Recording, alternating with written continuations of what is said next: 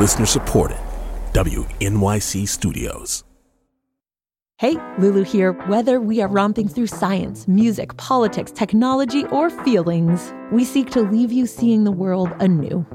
Radiolab adventures right on the edge of what we think we know, wherever you get podcasts.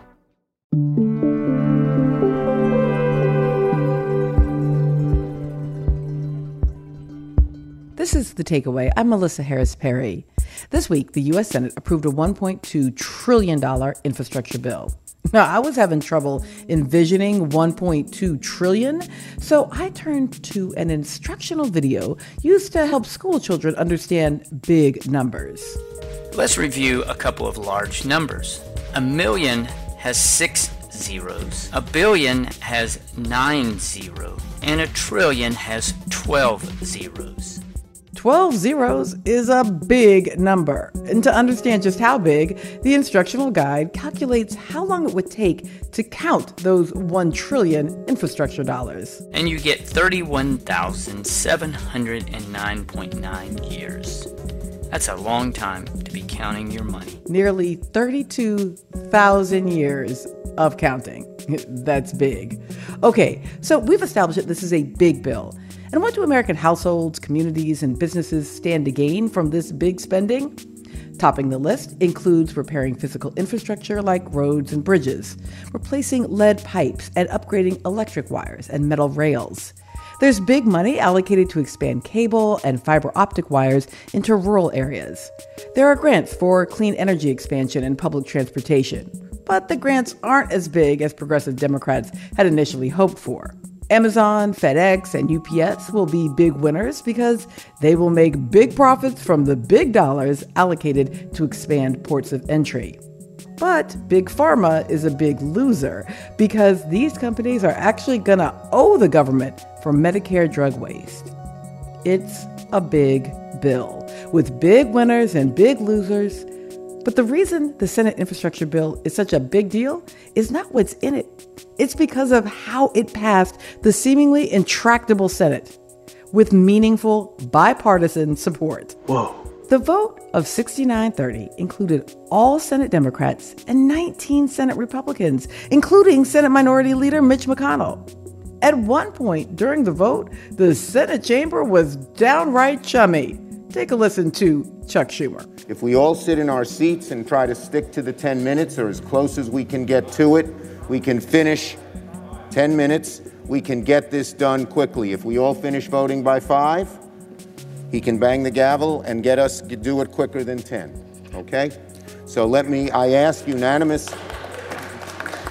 Thank you. That's the most Republican applause I've gotten in a little while, so I appreciate that. Okay. Now the bill heads to the House, where Democratic leaders have clearly signaled their intention to support this bipartisan measure. Uh, as you know, uh, Nancy Pelosi has made it very clear uh, that uh, we are all for uh, this scaled down package because it is bipartisan, and we are supporting the president in trying uh, to establish uh, bipartisanship. And bipartisanship is precisely what President Biden promised back in November 2020. There will be no blue states and red states when we win, just the United States of America. This week, it looks like President Biden just might be able to build a $1.2 trillion bridge across the aisle. So, is it time to celebrate the end of partisan obstruction and return to the good old days of bipartisan cooperation? Uh, not so fast. I just have to ask is bipartisanship actually a good thing? Are bipartisan laws more effective or more fair?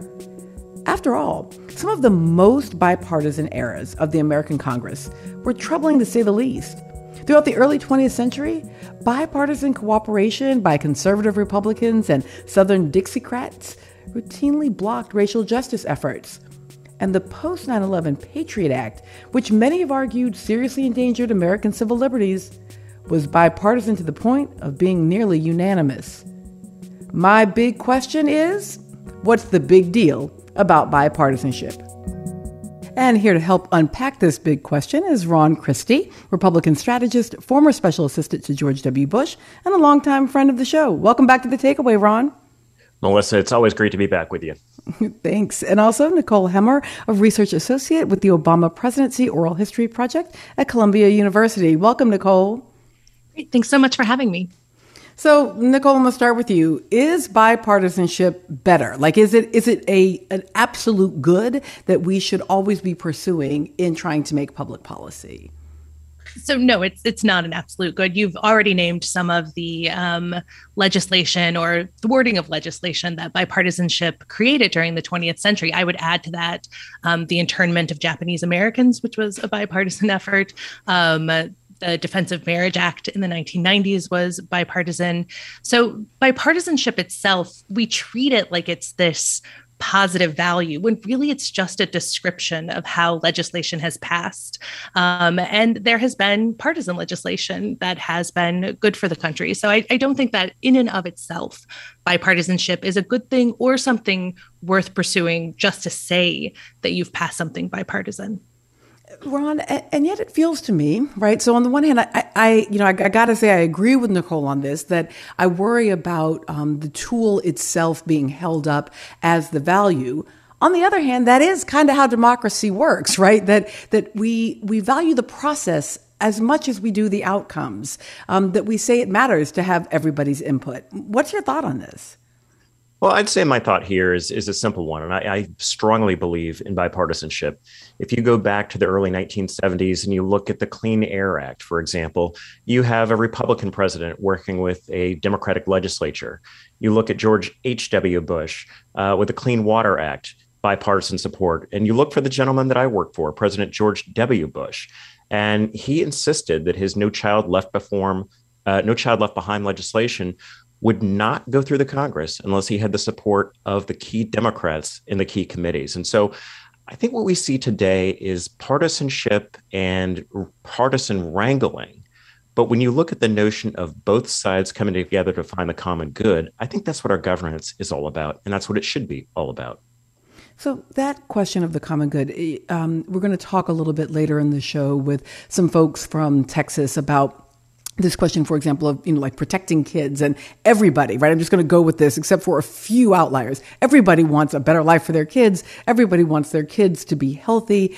And yet, Nicole, I just want to point out we have really different concepts of how we get there, right? One might say that, you know, open borders is a way to provide for children, right? Allowing immigrants to, to make choices to make a better life for themselves and their families. And, and others, uh, people of goodwill and good conscience could say, actually, you got to close the borders in order to protect children and in order to make life better, right, for our kids. So how do we take like an end goal um, and have like the real contestation to get there without just thinking, mm, we got to all be on the same page? Well, not pursuing bipartisanship doesn't mean that you don't have debate. Um, certainly, we have seen robust debates within, say, the Democratic Party over the Affordable Care Act. And even bipartisanship itself doesn't necessarily reflect what the common good is or what the public wants, right? If you're talking about making children safe and growing up healthy, you know, there are gun reform legislation um, proposals that have vast public support from Republicans as well as Democrats. And yet, the only way they'll probably ever be passed is through partisan legislation.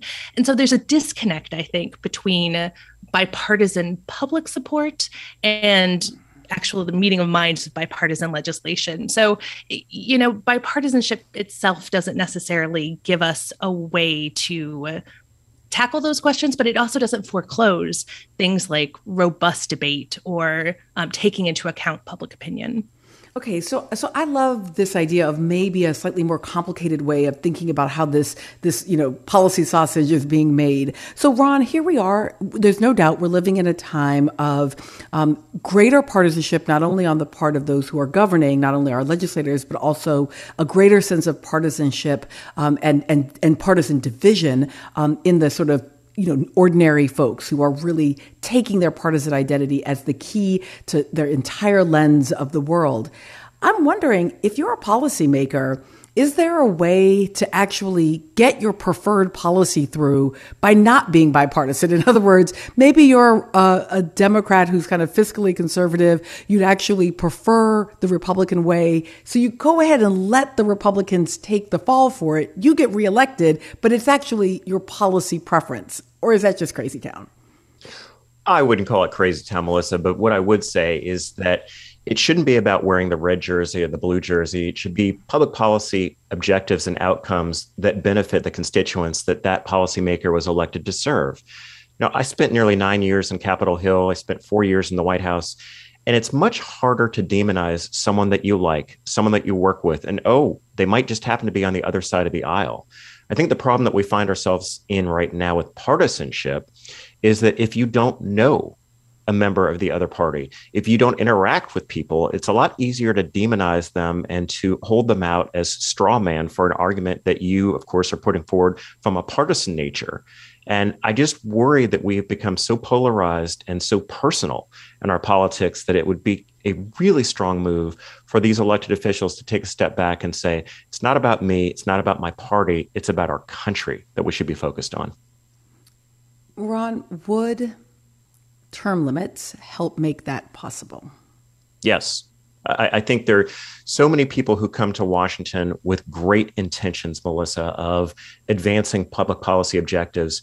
But as we've all seen, you know, it can be intoxicating at, at best, and it can be downright power hungry. Um, at worst. And people don't like relinquishing power once they have it. And sometimes it's best to go back to the constituents who sent you to Washington as opposed to being a creature of that environment.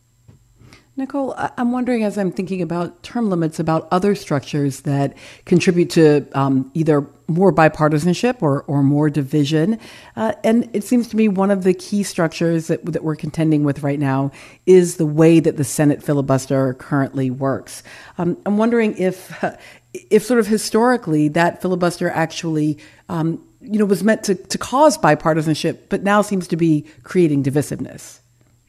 So I'm not sure that the filibuster was ever meant to cause bipartisanship. I mean, it was a way to ensure that minority voices could hold the floor and could be heard, um, but it didn't necessarily then lead to um, those voices being included in in the legislation itself. Um, and as as you know, it had been used for pretty nefarious purposes, especially around things like civil rights. But the filibuster is a huge obstacle to passing legislation.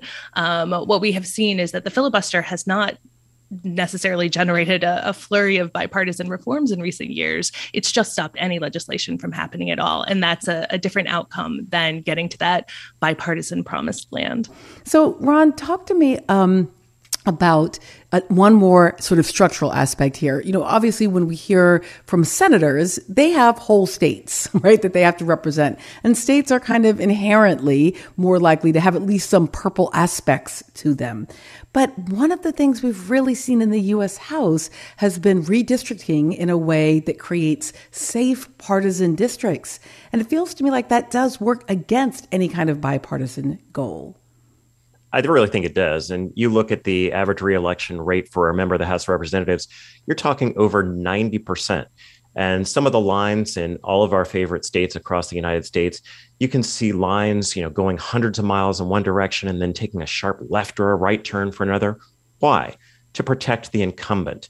And I think a lot of people around the country, Melissa, are looking at this and they're saying, this seems to be more of the incumbent protection program than it is having competitive districts and competitive races where newcomers perhaps could have their ideas heard. And so when I look at my home state of California and you have a system where the top two vote getters uh, in the primary go on to the general election, there has to be a different way, a better way than just allowing the same folks, regardless of party affiliation, to come back to Washington year after year. Uh, uh, so I love this point that that you know. So now we've started to like kind of dig into the idea of like how do we get new voices in, right? Maybe that's through term limits. Maybe that's through really changing um, how we do districting for um, for the the the House, and of course also beginning to address the ways that the filibuster works. Nicole, there is an, another piece here, and it's in part how all of these structures together have worked to generate ideological wings in the party, right? It was the kind of Tea Party wing um, with Republicans, and now we're seeing a very progressive wing in the Democratic Party. Um, on the one hand, you want these ideologies to have a space to speak. On the other hand, you often hear from moderates in both parties that these more ideological wings have, you know, ripped apart the possibility of bipartisanship. So I'm not sure that those partisan wings are necessarily to blame. I mean, we've had these different caucuses that um, organize within the parties for quite a long time. But I think the ideological nature of them is part of the issue that the parties have sorted ideologically, and certainly within the Republican Party, that um, you know, there was a, a, wing in the 1990s that was constantly challenging Newt Gingrich from the right. And then you had the Tea Party caucus and now the Freedom Caucus that are, are doing that, um, that have left little space for any kind of bipartisan bipartisan voting. Um, but I don't think that you can do away with those caucuses either. I mean, they are they are who those members of Congress are. And that itself, as well as how the parties operate, particularly how the Republican Party operates, um, is why you're seeing this sort of entrenched anti-bipartisanship um, and so that needs to be addressed as well as these these other structures because it's not just the house of course um, that has uh, blocked legislation it's happening in the senate as well where you do have um, people representing both Democrats and Republicans in these states. Ron, I'm wondering if you see issue areas beyond i mean you know the fact that this is happening on infrastructure you know is almost textbook right? It's the one thing everyone is supposed to be able to agree on build the roads build the bridges. Are there any other issues where we can imagine particularly between now and the midterms some genuine bipartisan cooperation? Uh, you know i hate to say this but no I, I really don't. Uh, I, I look at infrastructure as being one of those areas that all representatives want their constituents to have safer drinking water or better roads to go on and, and bridges to cross. But that really seems to be about it. When you look at healthcare, when you look at foreign policy, um, the parties are so divided and so partisan in their view of the world, both domestically and internationally. This might be our last best shot before we get into the trenches of the 2022 midterm election to get something done in a bipartisan fashion. So I hate to say it, I am not optimistic about the two sides coming together to do too much too soon. Nicole, does a does a, a long view of American history give you any sense of optimism on this? Well, only in the sort of like grand cyclical sense. I mean, there there is a um, chance that in 10, 20, 50 years that we will have uh, a different arrangement of our politics. But I think if we're taking um, the view of how politics has unfolded in the last, say, 30 years, I mean, we have been on a trajectory away from um, sort of passing and paying for legislation. Um, and that I think is going to continue for the foreseeable future because there are so many incentives that support the system as we have it now. Once those incentives change, then we can talk about a different kind of politics. But as long as incentives um, have pushed, particularly the Republican Party, away from um, any sort of, of compromise or legislating with the Democratic Party. I think that we'll see moments like this more as an aberration than as the way of doing business in the Congress. Give me an example of one of these incentives. Um, so on the right, there are incentives like um, the conservative media um, that push and punish um, legislators who work with the other side. So somebody like Mitt Romney, who had been, you know, the Republican nominee for president in 2012, has been pilloried in conservative um, media outlets um, for working with Democrats. And so as long as there's that sort of um, costs to bipartisan legislation, there's going to be a wariness of engaging in it. Ron, are there incentives that, that you see as, as key to shifting how this works? I do. I think elections have consequences. And I think this is what you see when you have one party in control of the entire Congress. The 2022 election cycle, it's very likely the Democrats will lose their majority in the House and could lose it in the Senate.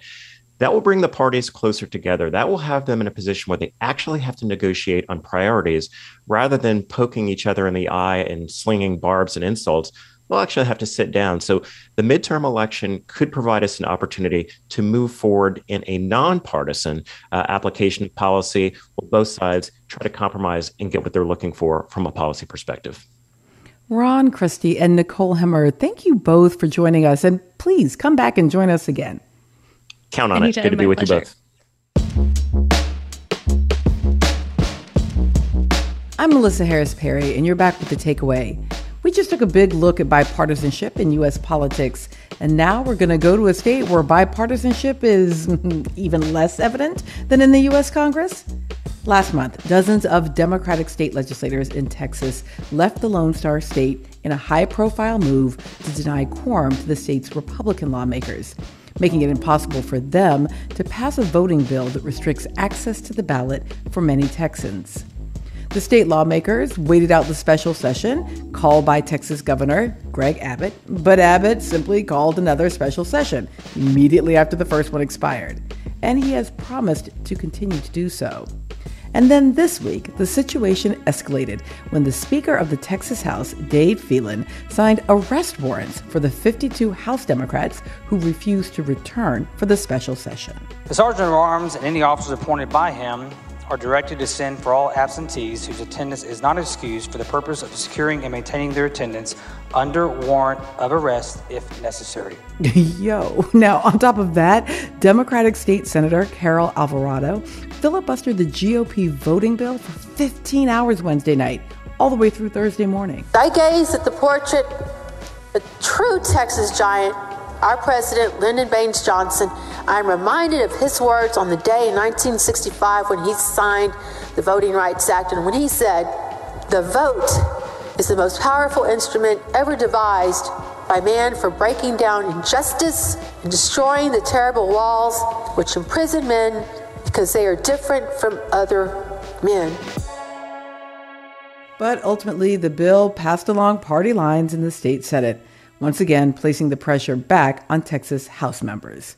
With me now to help make sense of all this is James Barragán, who is the politics reporter for the Texas Tribune. Welcome to the show, James. Hey, Melissa, it's good to be here. What finally led to this moment of issuing arrest warrants? Well, they've, they've been away for quite some time at this point, um, about a month, and these special sessions are about 30 days long. So they had effectively run it out, as you said earlier, last Friday. But then Governor Abbott called one right away.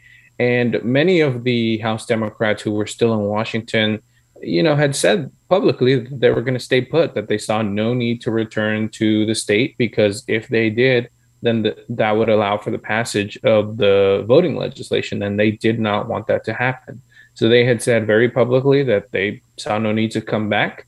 And the arrest warrants is something that the House had been contemplating even since the first special session and when the when they first broke away so this time around, the Democrats had planned all these legal maneuvers to try to say, "Hey, I'm protected from from being arrested." But the our state officials have taken those to the Texas Supreme Court, and the Supreme Court has said those orders are actually not valid right now. And so that's hmm. pretty much what we have a, a, a manhunt really for these lawmakers. So you're saying that they're not valid? Right. So there were lower court decisions, state district court decisions um, that said, hey, we as uh, state courts will offer protection from being arrested uh, because we don't think that there's any criminal law that has been broken and there's no real justification for arresting these lawmakers. Essentially, what they've done is broken a House rule, a mm-hmm. Texas House rule. There's no actual criminal law that's that's happened here. There's no criminal act. So for someone to apprehend or, or arrest a lawmaker, especially if you try to put bodily force on them, there's no real justification. That's what the lower courts have said. Those lower courts are run by Democratic judges. We have elected judges here in Texas. But as you go up the rung in the state judiciary, you have more Republican justices. And that's exactly what Republican state officials have done. They've appealed those uh, court decisions to the higher courts, which are run by Republicans, and not to be cynical of the state judiciary, but they've made those decisions along what you would think are the political lines. So, James, how is it that you know members of the public in Texas are feeling right now with this level of standoff between um, you know these two parties and and the and the state um, you know courts involved as well? I think it's been a difficult month for Texans. On top of all of the increases in COVID cases that we have and worries about kids coming back to school, we have to worry about, you know, lawmakers getting arrested, about lawmakers not coming back for a special session. Um, as far as how the political tea leaves are shaping up, I don't think that this is changing a whole lot of minds. I think everybody has run to basically their political camp if you're a Democrat, you're applauding these Democratic lawmakers um, who are saying they are fighting for voting rights by not coming back to the legislature. And if you're a Republican, you're obviously unhappy with them. You're saying they're not doing their job and that they ought to come back and you know stop wasting taxpayer money. I think one of the things that's interesting is the, that that conversation about you know wasting taxpayer money because this is a special session. These last two special sessions are special sessions that didn't need to be called you know the way that the way that the texas legislature is set up. We come in once every two years for about five months and we get all our business done. We pass a two year budget and that's it. And that's how the rules are but the governor can always call a special session for whatever he wants and he's called these special sessions particularly for this election bill. There's a couple of other bills including a bail reform bill but the democrats were very clear from the beginning and they the quorum break is a, a legal um, uh, maneuver procedural maneuver under the legislative rules. And so here we are. So i think a lot of texans beyond democrat or republican and going to their political camp are just kind of tired of uh, this stalemate. You know, and it feels to me like that political exhaustion must also be sitting on top of some anxieties around the other big fight going on in Texas right now about local mask mandates, particularly um, in schools. Um, talk to me a little bit about how that's playing out politically. Governor Abbott has taken a really clear stance that he thinks the time for mask mandates is over. And in his words, he said it's a time for personal responsibility. That goes along with what Governor Abbott has sort of had as his MO all along. He's banned local officials from imposing mask mandates or other safety guidelines that could help prevent the pandemic, um, and has said that it's up to a person's personal responsibility whether they uh, want to wear masks, whether whether they want to, you know, uh, even even get the vaccine. And he's been very vocal about it. That's been his MO throughout the pandemic. I think what's changed here is the Delta variant and the um, high level of how contagious it is. With kids returning back to school, uh, I think that presents a challenge for the governor. Now he's he stayed strong. He said there will be no mask mandates in school or in any public government place or a public institution. Um, and he's sued a lot of the big cities and big counties, which are run by Democrats, that have tried to impose these. But I think the one thing that there's a risk of here politically for him is that you know as as school returns, kids are going to be in these highly populated places. We've seen that the Delta variant is much more contagious than earlier strands. And when you put kids in big crowds with not just other children, but also adults uh, who are going about their daily lives, I think you run the risk of contaging kids. And as we all know, once you have kids, it's a whole different ballgame because it doesn't matter whether you're a Republican or a Democrat or liberal or conservative. You can be completely apolitical, but what you want is what's best for your children. And if someone's going to hurt your children or put policies in place that might hurt your children, I think they might have something to say at the ballot box. James Barragán is a politics reporter for the Texas Tribune. Thanks so much for joining us, James. Thank you.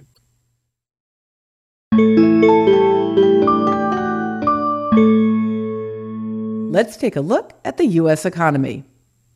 Economic growth is the fastest in 40 years. Jobs are up. The unemployment rate is the lowest since the pandemic hit. Now, that was President Joe Biden talking about the July jobs report released from the U.S. Bureau of Labor Statistics last week. And according to the report, the U.S. economy added 943,000 jobs in July, the second straight month of steady upward growth. That means there was a 0.5% drop in the unemployment rate to 5.4%. Now, while our economy is far from complete, and while we doubtlessly will have ups and downs along the way as we continue to battle the Delta surge of COVID, what is indisputable now is this the Biden plan is working. The Biden plan produces results, and the Biden plan is moving the country forward. I always love it when my president talks about himself in the third person, the Biden plan. For more on the current economic outlook, we're joined by Roben Farzad, who is host of Public Radio's Full Disclosure. Roben, thanks for being here. Thank you. And Amara Omeokwe, who is economics reporter at the Wall Street Journal. Hi, Amara. Hi, Melissa. Thanks for having me. Now, Amara, what was your initial impression of the most recent jobs report? Did anything surprise you in it? Well, it was a really strong number, and economists said it was a strong number also. As you mentioned, the economy adding 943,000 jobs, the unemployment rate coming down, and all of this was encouraging, particularly because earlier this spring, we had some disappointing months in terms of jobs added to the economy, and that started to make people wonder whether the recovery in the labor market was going to be a little slower than anticipated. So it is sort of encouraging to see the economy add more than 900,000 jobs for two straight months. But that being said, the data for the jobs report were collected before the end of July and sort of into August. And that is when we really started to see local governments start to bring back some of these mask mandates and other restrictions aimed at curbing, you know, this surge in coronavirus cases we're seeing. And so I think right now it's an open question what the Delta variant and this rise in cases is going to do and how it's going to potentially impact the recovery going forward. So, Roben, were you surprised by sort of the magnitude of growth and the drop in unemployment here, or was this also pretty much what you expected? It's what we've been hearing from small businesses, large businesses. There's been difficulty hiring. I think, Melissa, we're in this kind of this feeling of weightlessness and strange days, and that the Dow is approaching 36,000 markets, what I think have nearly doubled since their lows back in in March of 2020. You you can't afford a house anywhere. They get snapped up before they're even listed. Everywhere there's help wanted ads. And you have the Federal Reserve not only at 0% interest rates, perhaps until 2023, but buying about 120 billion dollars in bonds every month like pumping hawaiian punch into this economy. And at the same time they're saying well we we can tolerate a certain level of inflation. Unemployment is plummeted. It's still not back to pre-pandemic levels but this is risky business i mean you're starting to hear a handful of economists talking about a taper. And you also hear taper in, in pharmaceutical terms where the doctor's trying to pull back your medicine. And it's not easy to do. You're going to have maybe some convulsions and some withdrawal syndromes. And especially with this Delta variant uh, shutting down whole swaths of the economy regionally, everybody thought it was going to be quickly back to work in the fall, back to normal. And it's hardly that. So, uh, Roben, what is it that's risky here? What, what's dangerous? having all of this stimulus in the economy, and uh, again, you know, the Fed's balance sheet is just enormous. It's at a record size. How would this economy be doing without the extraordinary aid of the Federal Reserve and extraordinary amounts of fiscal stimulus? You see what the Senate Democrats and the House are close to passing, you know, extraordinary unemployment benefits that I think for the rest of the people who take them are set to lapse in September. What is the economy's true staying power without all of this kind of supportive scaffolding and stimulus. But I thought we were also going to be approaching some manner of post pandemic normalcy, of which we're not there yet to even test this. Yeah, Amara, so it's so interesting to, to hear that uh, analysis by Roben there that that may be in part that we're being floated, you know, by the stimulus, which is of course what it's meant to do, right? But it is odd to me because I see these job report numbers, but then I, you know, like I, I was just sort of on a vacation and talking to ordinary people working regular jobs, and they're not telling me, oh yeah, like I'm chilling, it's all good, I'm paying these bills, I got the extra cash. In fact, people are telling me they're still struggling. Yeah, I mean, I think that this economic recovery, it is important to remember that the headline numbers look good, but it is still a very uneven recovery. And a lot of industries were really hard hit by this downturn that we saw because of the pandemic. And they're just starting to sort of reopen and rebuild.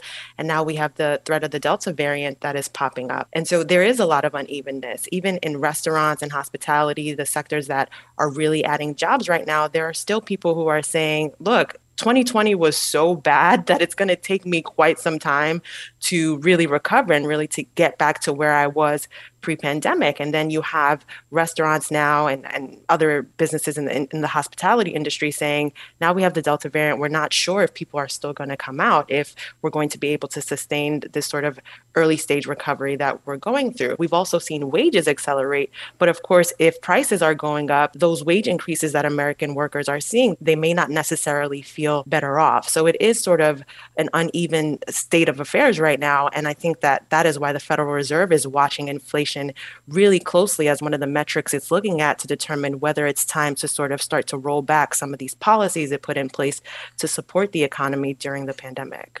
Roben, as we begin to dig into the Delta variant issue here, there isn't any real possibility, right, from a kind of political perspective, that governors and mayors are going to do the kind of complete shutdown again that, that we saw back in spring of 2020. I mean, we do actually have vaccines. People are simply being reluctant to take them or not having access, but there isn't any possibility of us being where we were in April of 2020, is there? Economically, I mean.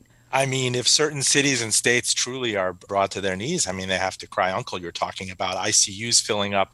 It could force these governors on the right, it could force their hands. I mean, I think that it's it's broadly metaphorical that the Federal Reserve, if you compare the two, it fights inflation in the economy and prices kind of spiraling out of control. What you're seeing right now, truly metaphorically, is inflation of this Delta variant. Mm-hmm. And the Federal Reserve, the way it shuts down the economy to kind of kill inflation, I don't think you can kind of do this drip drip selectively masks, masks, asterisk, vaccine passes, fake IDs, everything.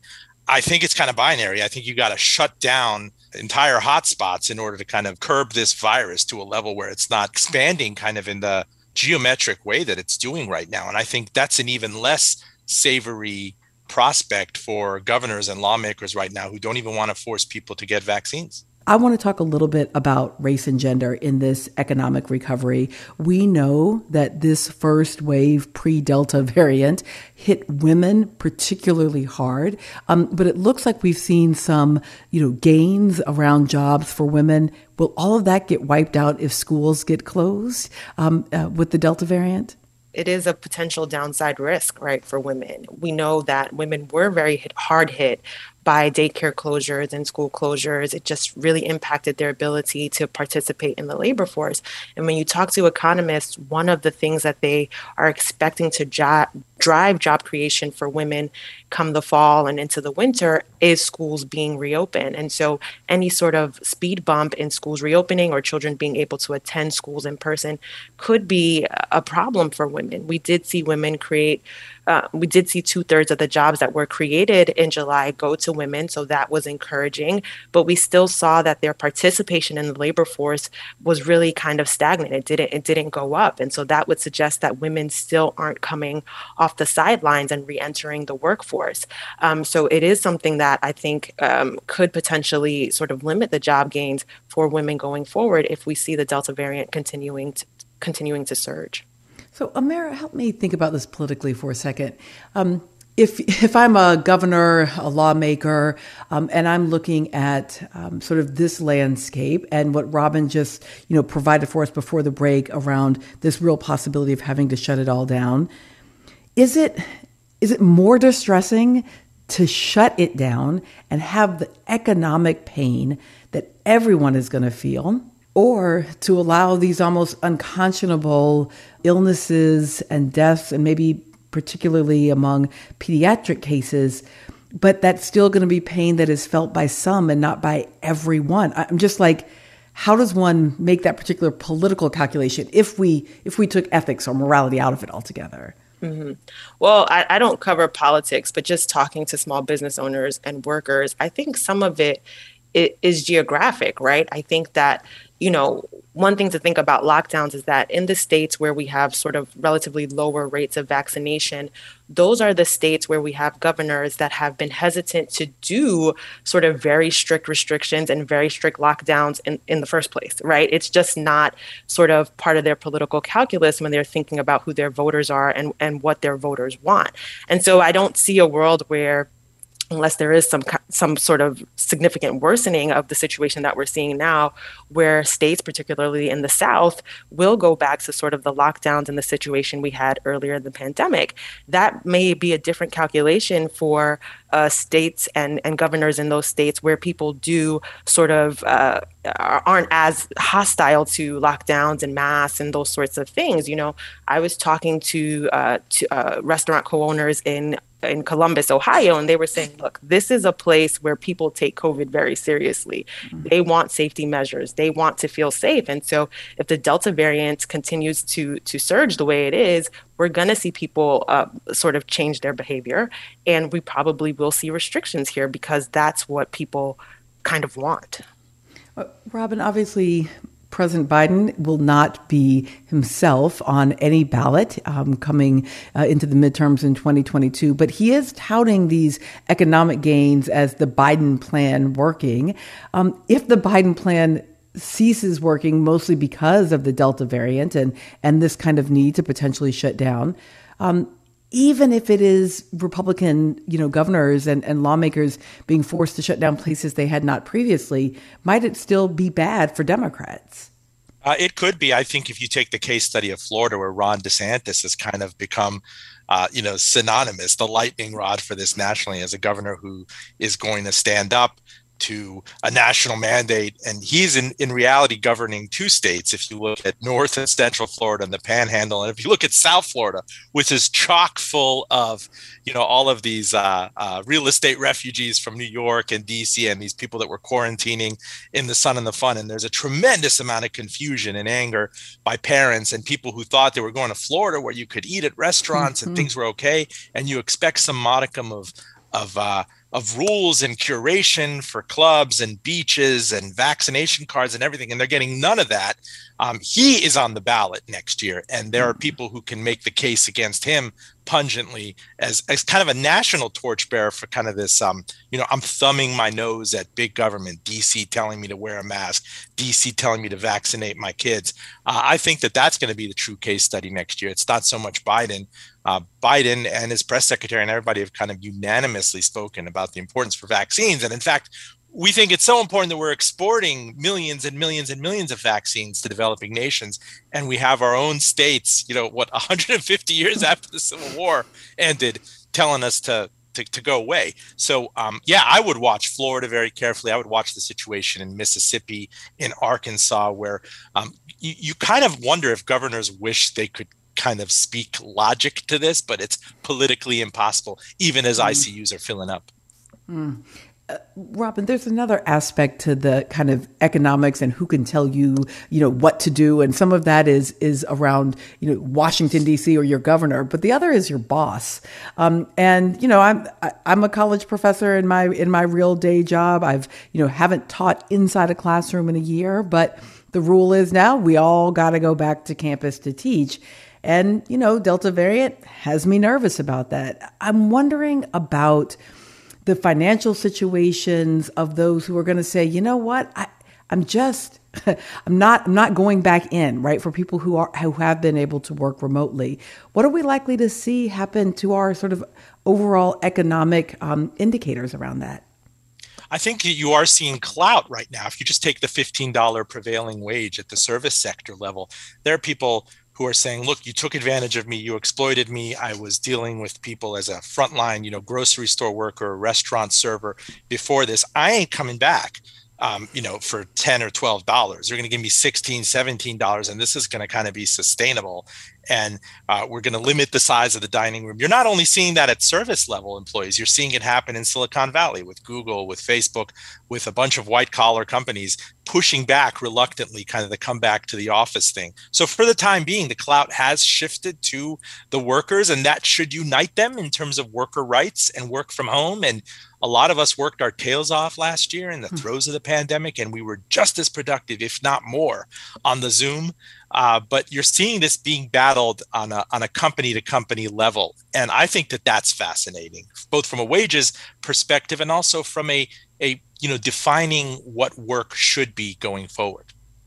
Absolutely, and I and I think we will continue to watch um, those questions and and how that might also sort of divide across these different aspects um, of work and of the work sectors. Roben Farzad is the host of Public Radio's Full Disclosure, and Amara Omeokwe, the economics reporter at the Wall Street Journal. Thank you so much for joining us. Thank, Thank you, Melissa.